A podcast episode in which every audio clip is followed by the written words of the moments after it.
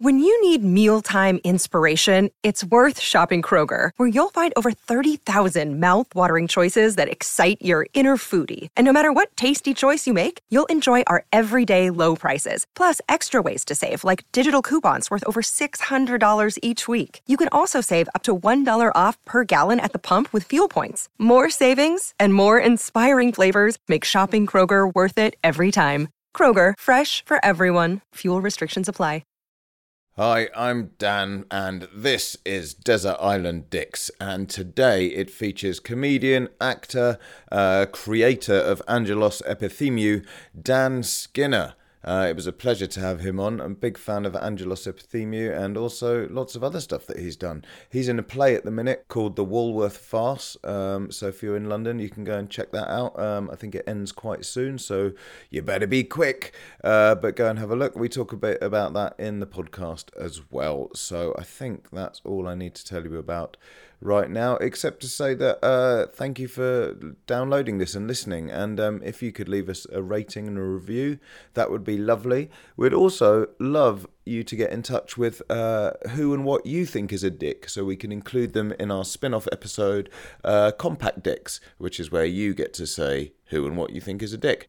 We haven't put one out uh, last couple of weeks because we've been putting out extra episodes instead. So, uh, but we will get back to it very soon. So get in touch with us, dixpod.com slash contact, or you can give us a shout on Twitter or Instagram at dixpod. Um, so that's that. But right now, here is Desert Island Dicks with Dan Skinner.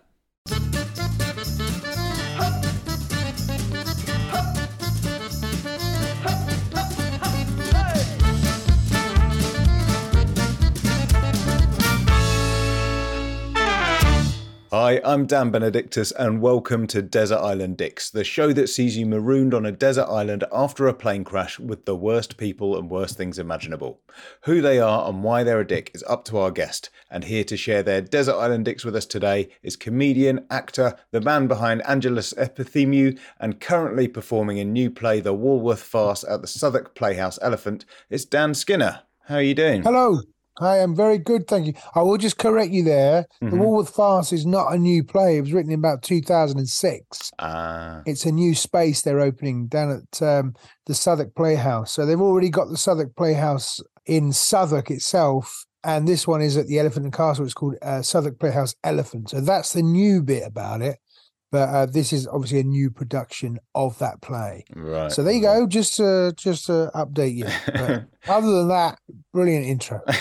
thank you, thank you, and thank you for joining us today because we've been trying to we've been going back and forth for a little while trying to get you on, but obviously I know the trouble is when you're doing a play, and I'm and I'm not used to it. Is that you rehearse this play, and you rehearse like it's it's really intense. So so for a month, all you're doing is just going to the play and coming home, and going to the rehearsal day and coming home. Um, and I've got two two young kids, so it's you know all my spare time is taken up with child child stuff, and then work is work. So that's why it's been a bit of a problem. So thanks for your patience. No, no, it's good to have you on, and I'm similarly uh, occupied with two small children most of the Oh, time, yeah. so that's why I'm sort of like very out of the loop on on so many things these days. I, I was saying to someone else I was recording with recently, I just feel like the more time goes on, the less I know what's happening in the world.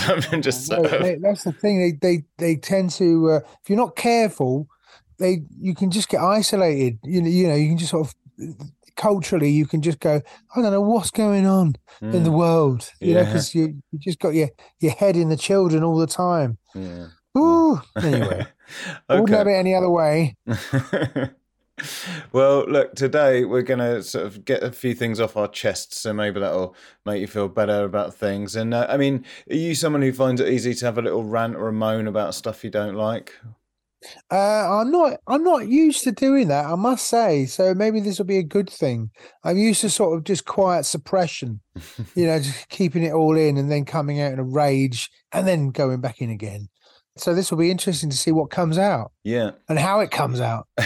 Maybe something I'll take to. yeah. Well, hopefully, I mean, I don't want to sort of break or change your personality too drastically. So hopefully, No, it'll just well, be a nice little, kind of a nice release valve, and then uh, you know Yeah. we can carry on as normal. Then close it up again. yeah. All right, uh, Dan. Who's going to be the first dick joining you on the island? um, well, dick is not the right word, right? So it's this is the thing. I don't think this bloke is a dick, but I just can't imagine being on a desert island with him because it would just do my head in. And and that is Bear Grylls. Mm. Um, because if I'm sat on a desert island, I just want to sit down. I want to sit down, and if a coconut happens to drop down next to me, and it's full of you know milk and and and it's ready to go, I just I'll just eat that. But I think if he was there, he'd be like, "No, no, we got to get up and we got to make fire and we got to go and find water and you know we got to be motivated." And I just think, Bear, if I'm here and I'm stuck, it's a plane crash. I'm just going to take my chances by sitting on the beach and doing nothing. And if he's in my ear like all day, like that, just going, no, we've got to go and do this now. I think I'd end up probably killing him. I mean, although it would be tri- tricky because I know he was like special forces, so he's probably better at that sort of thing than me. But um, so I just probably just have to wait at night and and do it then when he when he gets a couple of hours sleep. yeah, I'm sure he's lovely. I know he's quite religious and he's um he's head of the scouts, so he's got things going for him, you know. But I think to be stuck on a desert island with him would be oh, just be really hard work. Mm. Really hard work. Has someone said Bear Grylls before? Yeah, he's he's actually been quite a popular choice over the years. Of course yeah, he has. yeah. Yeah. So, and it's weird. Before starting this podcast, I never, I had never had any idea that he was so disliked by people. But I think he gets people people's backup in a way that so like Ray Mears or Bruce Parry doesn't, and those people are quite sort of fondly looked upon. Yeah. There's something about Bear that I may, I don't know if it's because he's called Bear or he's just a little bit annoying or. He's preachy. He's preachy. He's a bit preachy. I saw him on a video recently, and like I think it was like GQ or some men's magazines. They were doing one of those interviews where it's like Bear Grylls, ten things I can't live without, you know, and they ask actors and musicians, and usually it's like these nice shoes or like some expensive hand cream or like this luggage or whatever, like crap like it might be. And with Bear Grylls, like one of his was maggots. Oh. And it's like, look, we've all seen you eating that stuff to survive, but let's not pretend that's like one of the things. I bet he puts it on his wounds and things like that. You know, Yeah. there'll be uses he's got for them that we don't know anything about and can't be bothered to Google because we wouldn't ever need them. No, no. We've got the chemist. but I just think with him, it's a bit like, oh, just let it go. You're being interviewed. Like, just like drop the pretense a little. Like, obviously, you'd rather just have a nice steak or something than the maggots. it's exactly, like, you know, you could just say a good protein source. I think Ray Mears was accused of that quite a few times, wasn't he? Like, you know, taking people on wild hunts and all the rest of it and sticking them in tents and then him up the road in the hotel. But, you know, Ray Ray Mears, here's one for you. Ray Mears helped to track down um uh, Raoul Moat. That's right. Did you know that? Yeah, yeah. Because he's probably been on this as well. I think Raoul Moat hasn't actually been picked. No, not uh, Moat, but Ray Mears. I don't think Yeah, anyone Ray- wants to be stuck on an island with Raoul Moat yeah, for obviously reason he's not alive. But Ray Mears must have made an appearance. I'm trying to think now. I think he often gets pushed aside in fa- favor of Bear, who's like the slightly yeah. more antagonist. I, I think, think like Bear is Bear is like you know. I think it's his sort of very positive, like go, let's do this, man, let's make this happen, all that sort of stuff. And I think some people, uh, you know, they find they find it a bit like, oh, give it a rest, Bear, you know. Hmm. But obviously, secretly, if you were on a desert island and Bear Grylls was with you, you'd be like, fucking great, man. Bear Hmm. Grylls. But you know, you go off and do the work, and I'd be, I'd be right. He said to me, right, you make the tent. I'll be like, yeah, yeah, don't you worry about that, mate.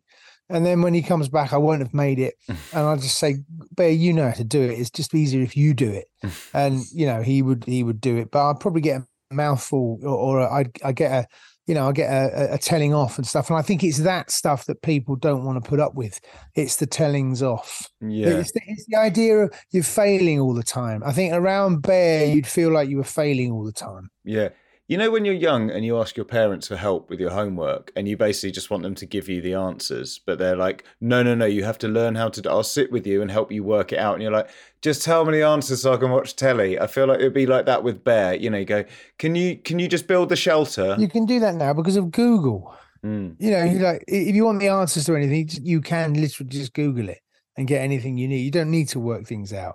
Um, maybe it's different in the wild. But I sort of imagine him sort of teaching you lots of lessons. Like you go, Bear, like I got completely drenched last night. The roof had holes in it. Like you must have seen, you saw me make that. You must have known that wasn't going to work. And you're like, yeah, but now you won't make the same mistake again twice. Oh, come on, Bear. Bear, I wouldn't have made it the first time if you'd have just told me to plug the whole roof with, with the, the holes with moss. You know, if I'd have known that then, you know. Yeah. Yeah, so it's a problem, I think, uh, having bears knocking around, bear knocking around, because he would be, he'd have his eye on you the whole time, just helicoptering you and sort of looking at you, and you would feel like you were being judged and failing, and nobody wants that when you know potentially your life is threatened and you you might be playing out the last days of your life. You don't want someone standing over you going, well, I told you to do this and you didn't do it. You just want to be able to just go, oh, fuck it. Think about roast dinners and stuff. Fair enough. Okay, well, it's a strong opening uh, person to have on the island with you. Who's going to be next to join you? Well, again, not a dick, uh, and I'm a I'm a huge fan. I'm a huge huge fan of boxing. I like boxing. I'm really into boxing. This must, this might be quite niche. This one, um, but there's a there's a guy that works for the BBC, and his name is Steve Bunce, and he's a boxing commentator and boxing um, promoter. And he's not a promoter, but he's just a he's a boxing journalist actually. But he has got the most high pitched when he gets he gets into rants and he starts like um it's very hard to do an impression of Steve Bunce, but he gets very excited about stuff and he's really into hyping things up. And he'll go like this and, he, and he'll really talk about it. And, and he will go on a diatribe like that. From uh, like Anthony Joshua, he's very good in the ring and they look very, very good, really good like that. and and I and I couldn't. I mean, like, it's great to listen to in bite-sized chunks on a podcast, like Steve Bunce getting worked up about stuff. But to sit next to him and you're just, again, you're just sort of trying to work out how you play out your last days, and he's giving you very impassioned talks about how Joe Calzaghe got on in 2006 in in the, in the Cardiff Arena. You know, an extended diatribe, I think, would be very, very difficult to to sit with for a, for a period of time. I can't imagine someone like that who gets so hyped up doesn't have periods of time where he's sinks quite low. Mm. You know, he just it doesn't seem like a very balanced chap, and I think when you're on the island, you want to be with someone that's quite balanced.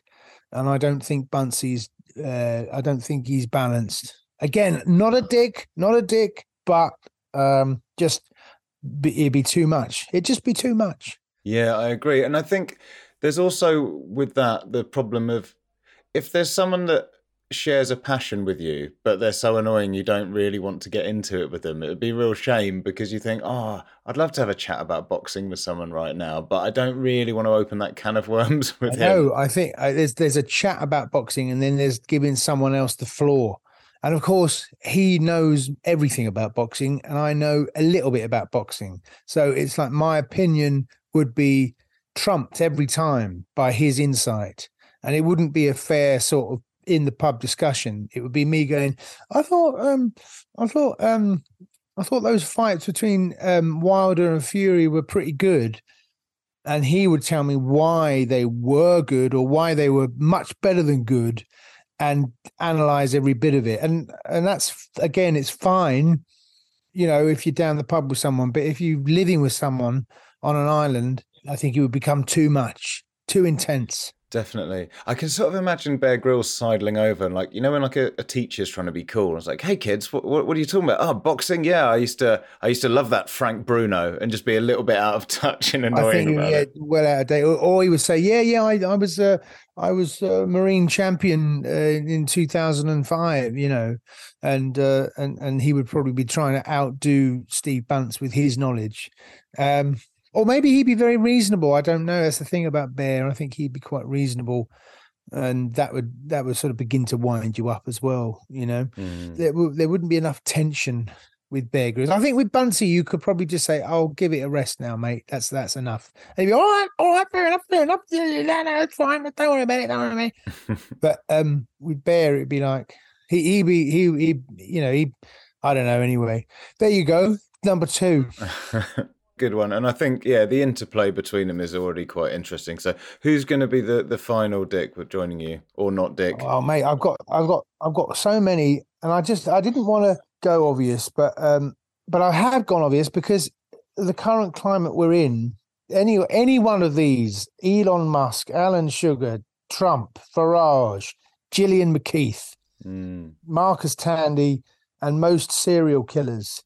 Any one of those would be uh, a trouble. But I think the top of the list, and it's a very strong list, would probably be Alan Sugar. I don't think I'd want to be stuck on a des- desert island with him. Mm. It'd be him talking about what he did as a child, as a young person. Well, how we got out of this as a young person. I, I got a load of clothes together and went down the market and I sold them, and that's how I'm, I got myself together. I- You say, well, you can't do this here, Alan Desert Island. There's nothing to sell. You know, there's nothing to. There's no one to exploit in that way. Um, I think. I think I would just.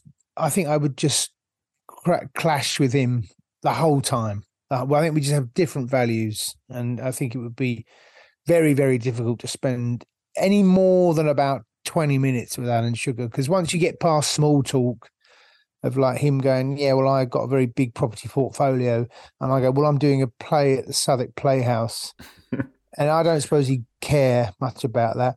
I think he'd probably say something like, "That seems that's that sounds like my idea of hell." That's what he'd probably say about my play. So yeah, I think we probably, I think we'd probably clash. You know, Yeah. I think it's that thing of him kind of constantly telling you how he's a self made man, but also kind of. I just don't think he ever has to prove himself that much these days. It's like you probably make mo- he probably makes most of his money from The Apprentice, and then occasionally someone says, "Oh, look, I've sorted out this deal for this new product. Do you want to have a piece of this?" And he goes, "Yeah, all right." I think it's property where he's made his money now. Mm. I'd like to sort of have him in a room and say, "What about your, you know, your Amstrad computers and your plastic fax machines and all that shite you made, plastic tat you made for pensioners?" He, I reckon he'd probably go, "Yeah, you're right. It was all rubbish. It was all rubbish." but I'm, I'm a billionaire, so you know, it'd be very difficult to sort of find any chink in Alan Sugar's armor. I think. Yeah. I think there's such a sort of self important thing about him, though, isn't there? Like, you know, uh, Richard Herring always goes on about how um, Alan Sugar always tweets the latest Spurs score as if, like, the way that you'd choose to find out is like, I wonder what's happening in the Spurs match. I'll just check Alan Sugar's Twitter. Yeah, but but- to him, he's like, thinks that's what you know that he's doing you a service and i just think that is such a glimpse into his kind of personality isn't it Yeah, yeah, it- it- very, very self-important indeed. If you haven't heard it from me, you haven't heard it. That sort of thing, isn't it?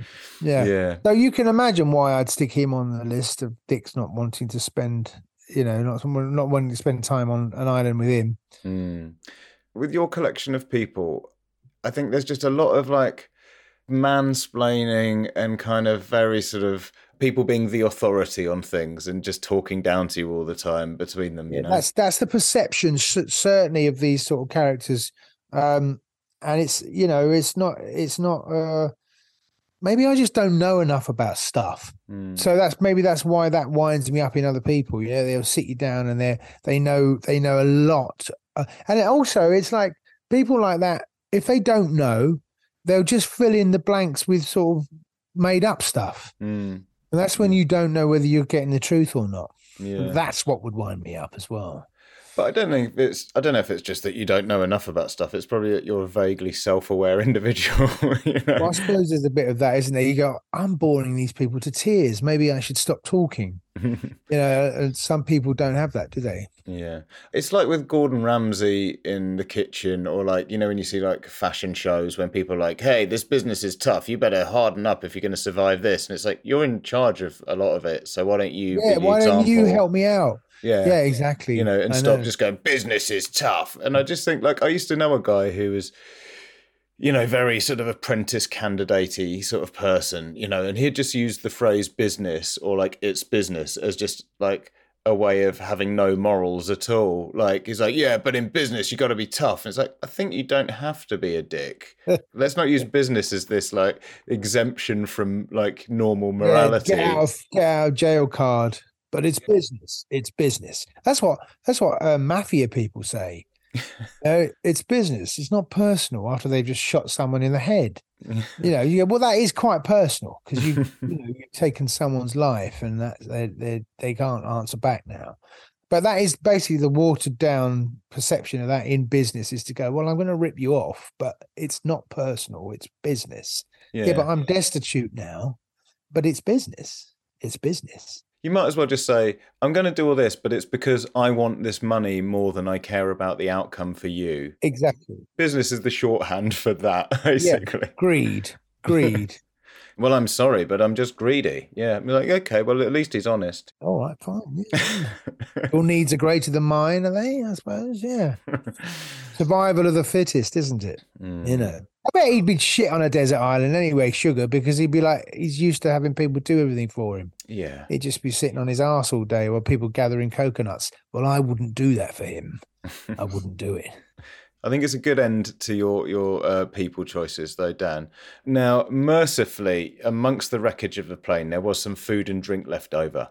Unfortunately for you, it's your least favourite food and drink in the world. What are they, and why are they so bad? Well, mushrooms are the worst food, basically because they're just it's mold. Essentially, it's mold. I mean, I know they're not mold, but it to me it feels it tastes.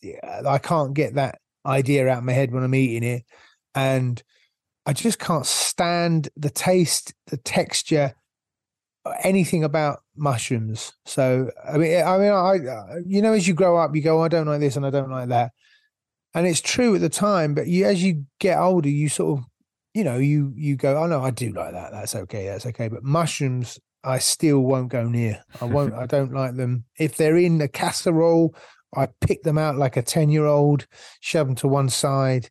If I was left with a bunch of mushrooms on a on an island, I would. I'll be really depressed. Apart from anything else, I'll be very down in the dumps about that. and drink, I don't think of late. Like you know, you can go to these juice bars now, and you can ask for a juice like if you're not going to go to one of these organic juice shops or anything and they give you a green juice.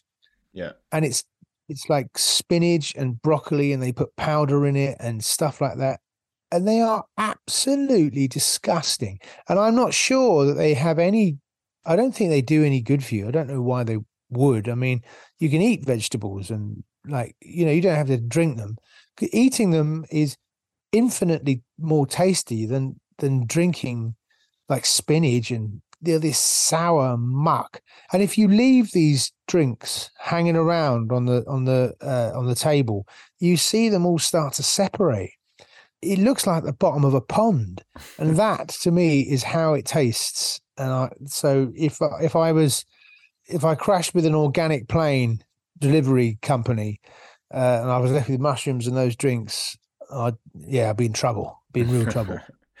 it's it's a weird thing, isn't it, with it with the green juice thing? Like, I don't know why people can't also put in nice fruit as well. It's like, can't you have all the green stuff and also have like a banana and some cherry, or like you know, strawberries or whatever in it to make it sort of a bit nicer? It's sort of, I don't know. It seems to be like wheatgrass and things. Yeah, uh, but this spirulina powder, and it and I think there is a perverse idea that the worse it tastes for you, the better it is for you.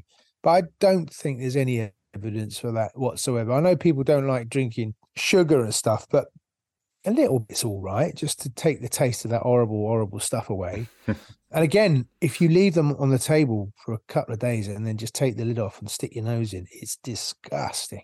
Oh my god! I imagine you'll have uh, Bear Grylls giving you a lot of benefits as well while it's there, and if you're you're sort of pushing it away, and he's like, "Come on, guys, look, this is so so important. Yeah. let's all do it together, okay? We'll turn it into a fun game." It'd be me and Buncey going, "No way, we're not drinking that. No way, no way." You know, and Sugar would go for it because he he's trying. You can tell that he's trying to prolong his life indefinitely. You know, I bet he's got one of those oxygen tanks or tents and a cryogenic freezing thing and all that. I bet he's got all of that. I can imagine him having a terrible diet though. You know, just sort of like this is what I ate when we were younger. It was good enough for me then. But like spending lots of money on the oxygen tank and stuff, but then just but not actually ever eating any vegetables No, or drinking any water. A lot of a lot of meat, I'd have thought. Yeah, a lot of Mm. meat and Just chops all the time. Chops. pork chops, well, maybe not, but lamb chops definitely. And so mushrooms. I mean, I like. I'm a. I'm. I am partial to mushrooms. I am a fan of them, but like they're one of those things that they look very alien, you know. And there's apart from the sort of regular kind of the traditional shaped mushroom, like there's um. So because my my wife's half Chinese, and like there's a lot of weird funguses in that cooking. Like, and sometimes you buy a packet of them. There might be like dried ones that you put in stews and stuff, and it even just is even called a fungus on it and it's like that's quite off-putting when you see that on the packet and it was uh, you know i've had to build up to them over over the years but um you know i'm quite fond of it but it's just like yeah can we just pretend it's not called fungus just on the packet i don't know That would do it for me. I couldn't put anything in my food that just said fungus on the package. I just, I know it's, I, I, I know it's my problem. There's nothing wrong with it, but it just does something to my brain. And and food is all about the brain and all the senses, isn't it? Not just the taste. Mm, yeah okay dan fortunately you won't be without entertainment on the island. The plane's entertainment system continues to work but just your luck it only has two working settings. One is your least favorite film of all time and the other is your least favorite song. What are they and why? My least favorite film is the only film I've ever walked out on in the cinema, and I got about I got about an hour into it when I thought I am absolutely wasting my time here, um, and that was uh, Miami Vice by Michael Mann, starring Colin Farrell and Jamie Foxx. Uh, it's quite niche, you know, um, but it's a terrible film. It's a dreadful film, and it's one of those films where you go, "How is this passed all the relevant checks and got through the studio and got through all the people that have said, yeah, yeah, we need to, this is fine, we can put this out. It made no sense whatsoever. I didn't know what was going on. I'm, I'm, you know, fairly intelligent person. I'm good at letting movies wait to unravel, and you know, like like you're reading a book and you go, okay, I don't know what's going on yet, but I'm happy to wait and let it, it reveal itself. But there was no sense that this was going to reveal itself because things kept happening where you go, well, I don't know what that is now, and I don't, and I've no idea what these people are actually talking about. I've got no idea whatsoever. So I was like, no, no, I'm voting with my feet with this one, and I am going to leave the cinema, and I've never done that before. So if I, yeah, so there you go. That's what I would, uh, I'd probably unfortunately be stuck with on the island would be Miami Vice, Michael Mann. But maybe I could watch it again and go, oh no, maybe it is all right, you know. Yeah, but I think if it had been all right, because it's such an iconic name, if it had gone down well, they would have been knocking out the sequels by now, wouldn't they? I mean, because that seems like let's bring this back and hopefully we'll just have a real run on our hands where we can just keep churning them out. Because I like the TV show, good shit, good TV show, Miami Vice. But the film was like, no, mate, this doesn't make any sense whatsoever. It's very moody. And I like Heat, Michael Mann's other film. I like Heat, but no, rubbish. It's weird, isn't it? Because Miami Vice wasn't. I'm trying to remember now, but I mean, it was sort of a bit tongue in cheek, I suppose. It was a bit, yes, and that's the thing. It was tongue in cheek, and it was very 80s, and they were all wearing Armani suits, and it was set in Flo- Miami, obviously Florida, very hot and glamorous, and lots of sexy ladies and big fast cars. And this was just a moody, noirish, which I do like. I love that genre, but when it's when it's a moody noir, noirish thing that doesn't make any sense, then it's uh, rubbish. yeah, when you're so uninvested in the characters, it's like I don't care if the bad guys catch you. I don't care if you catch them. I mean, I don't care that there's Vice in Miami. It's you know, care less. Couldn't care less. Let them carry on vicing over there. I don't care. yeah. I think like bad action films because action films can be sort of it's sort of stuff where you can disengage your brain a little bit and just enjoy it. So when it's shit and it's a real, really hard work, Well, they try and make it cerebral, you know, because it was an action film with very little action in. Mm. There's a lot of standing around chatting and stuff. okay, and uh, what would your song choice be? Uh, my song would be "Nothing's Going to Change My Love for You" by Glenn Medeiros. Oh yeah, good choice. Do you remember that song? Yeah. I can't remember what year it was when that came out, but I think it was. I think I was going through a bit of a hard time, and it was one of those songs that was on being played on the radio all the time, and it just, you know, you just go, "Oh Christ, not this bloody song again." And it goes on, and it's just drony, and I think I just, I just relate it to the hard time I was going through at that time, and this awful song. I mean, it's a, it's it's neither here nor there song, is it? It's, it's perfectly fine, reasonable. I mean, I don't like that sort of music, but it's but it just had it was just it's burned in my head. It's just like this terrible, terrible song. It's like the worst lift music in the world, you know. Mm. It does very much sound like it's theme tune music rather than a song in its own right. Like it should have been on like a, a bad sitcom. Yeah, da, da, da. it's just it's just like oh, so wishy washy and pointless, and it, it's like one of those songs that's just made to make money. That's all. That's all it's for. It's not. It and it's done by numbers. And poor old Glenn Medeiros. I'm sure he wrote the song, and he's very talented and all the rest of it. Um, but that's how it seems to me, and, and I just like ugh, no. And when something gets in your head that you don't like, it's very hard to it's very hard to turn it around for you. You know, mm. very hard for one day to go. Actually, no, I do like that song. You know, no, it's once it's once it's gone, it's gone. Yeah, I don't think there's much that you can do to sort of bring that one back, but there's not sort of layers that you can discover and stuff. I think it is a good one to, you know, certain songs just feel better to go mad to on a desert island. Like if if someone kind of came by and picked you up and you were all sitting there listening to that in various yes. states of like dehydration and stuff it sort of fits it's quite weird you know a nice juxtaposition so i think from that point of view it's it's uh, fits the bill very nicely because yeah it would just be really annoying and it's not like a fun cheesy 80s song it's like not a power ballad that you could sort of get drunk and belt out or anything like that that's what i mean it's like neither here nor there it's very wishy-washy and it doesn't doesn't really go anywhere it's literally designed to be on in the background, and it's like, oh, like Kenny G or someone like that, you know? No good, no good. okay. Now, Dan, finally, the island is overrun by the biggest dick of all the animals. Which animal is it and why? I think it might be the cat, you know? Mm. They don't want anything to do with you.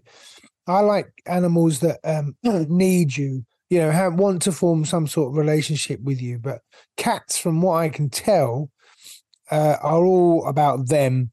And it's very, very take, take, take. They're quite narcissistic, the cats. Mm. And they'll just sort of sit on your mat. And when you come to stroke, I've never owned a cat, but next door neighbors, their cat comes and sits on our mat sometimes. And it's, you can stroke it and he'll just, he'll go like that. And then when he doesn't want to know, he's gone you give him a bit of food and he'll take it and then there's no thanks there's no nothing there's no recognition at all that you are even existing you know and bang they're off. They're very selfish people. They're very selfish selfish animals.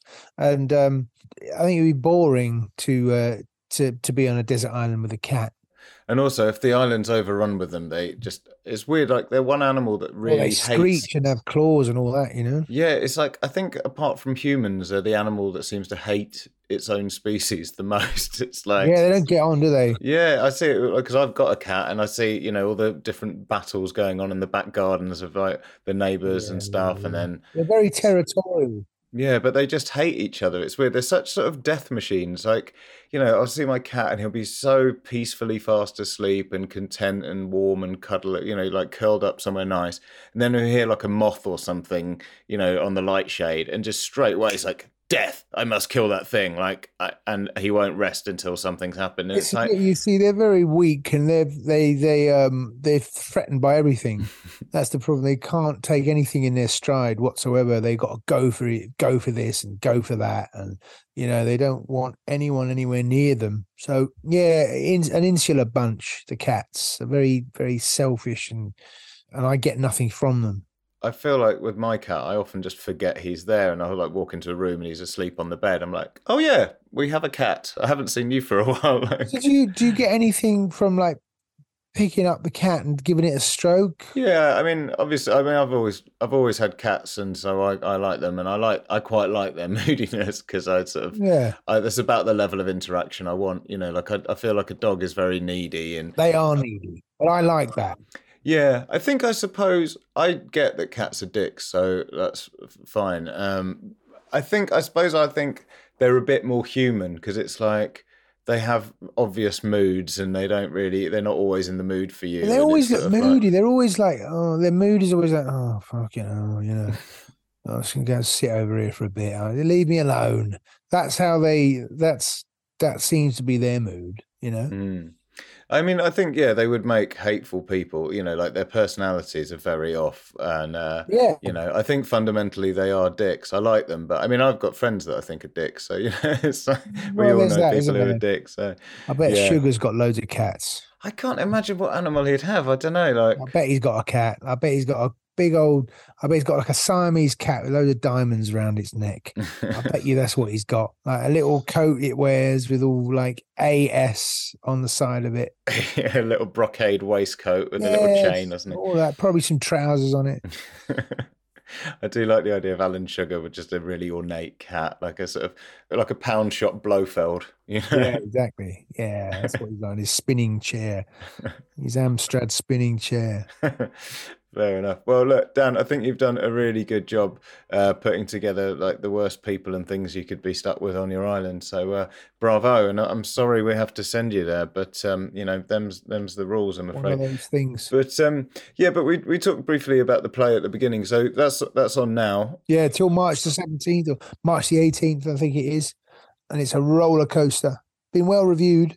So come down and see it. Cool. Well, thank you so much uh, for coming on Desert Island Dicks today. I'm glad we finally made it happen, and uh, yeah, it was great hearing your choices today. Thanks for having me.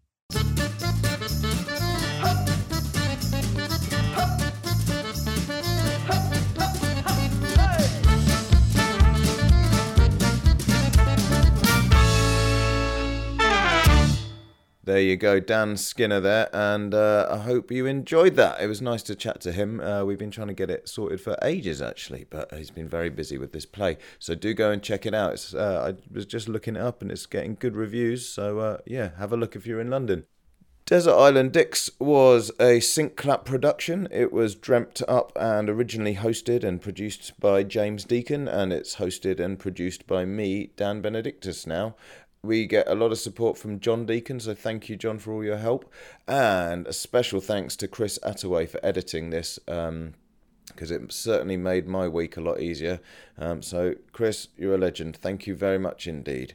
I think that's it. Um, yeah, don't forget to rate and subscribe and all that kind of stuff. I'm so hungover, I don't even know what I'm saying anymore, so I'm just going to go. Okay, bye bye.